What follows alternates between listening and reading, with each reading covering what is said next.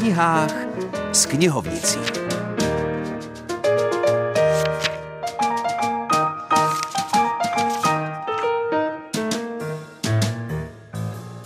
Krásný den z knihovny Husického muzea v Táboře. Vítáme všechny milovnice a milovníky knížek. Já jsem Filip Černý a tady vedle mě je vedoucí knihovny Monika Vlasáková. Dobrý den, já bych se ráda zeptala, létáte rád? No, popravdě řečeno rád, ale vždycky se trochu bojím. To já taky, ale existují lidé, kteří létají nejradši na světě a jsou v tom nejlepší na světě.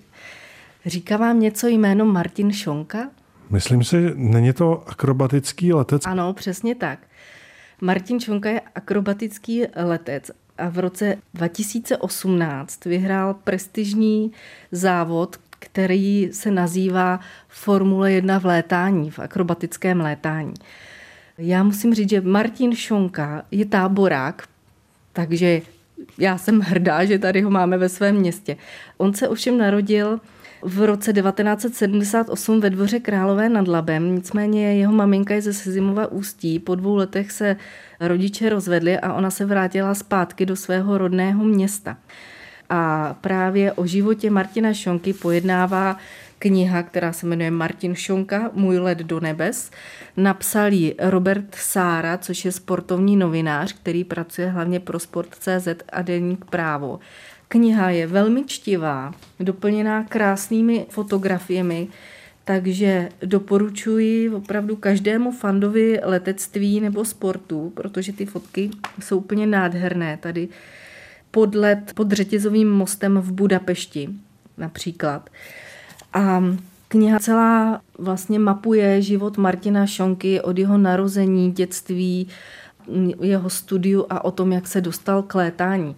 Já když jsem si ji četla, tak mě zaujalo, jak vlastně je to takový trošičku příběh, chci říct kluka, ne úplně chudého, ale takového, který neměl moc možností, ale svou vlastně pílí, vytrvalostí a hroznou vůlí se dostal až na světovou špičku. Zatímco Martin Šonka ve svém letu do nebes spěje pro titul vícemistra světa, my přistáváme na Šumavě. Spisovatelka Lucie Oudová píše o svém rodném kraji, totiž vydala 2 knížky s titulem Bejvávalo na Šumavě a podtituly Příroda a lidé a Smutno i veselo. Ta série těch knih Bejvávalo na Šumavě, tak tam mě samozřejmě inspirovaly moje prarodiče, protože já už od dětství jsem ráda poslouchala ta jejich vyprávění. Oni zažili válku a oni opravdu, to jejich vyprávění bylo tak neskutečně silný, že jsem si říkala, že musím si to prostě někam napsat nebo nahrát, protože jsem si už tenkrát uvědomovala, že ti rodiče tady na věky věků nebudou a ta jejich stopa prostě jednou zmizí. A pokud si to člověk uchovává jenom v paměti, tak ty vzpomínky se potom časem zkreslují a chybí takový ty podstatný detaily, který prostě v té paměti neuchováte. Dá se to tak říct, že jste zpracovala určité rodinné ságy?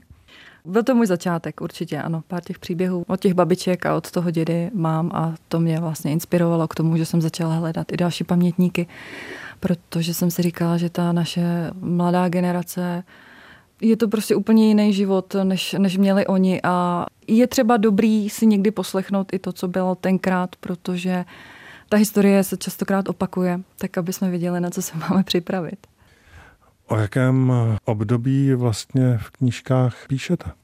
Jelikož jsem navštěvovala i archivy a čerpala jsem z dobových šumavských periodik, tak tam se jednalo i o 2. polovinu 19. století a jdu pouze v té teda části Kronika dní, což jsou ty dobová periodika, tak tam jdu pouze do doby před 2. světovou válkou.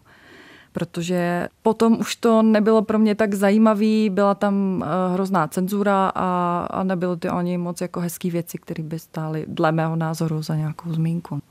Zpracovávala jste ty příběhy hodně literárně, to znamená domýšlela jste si občas, anebo jste se držela víc třeba fakt, tak jak jste je vyčetla nebo jak jste je slyšela?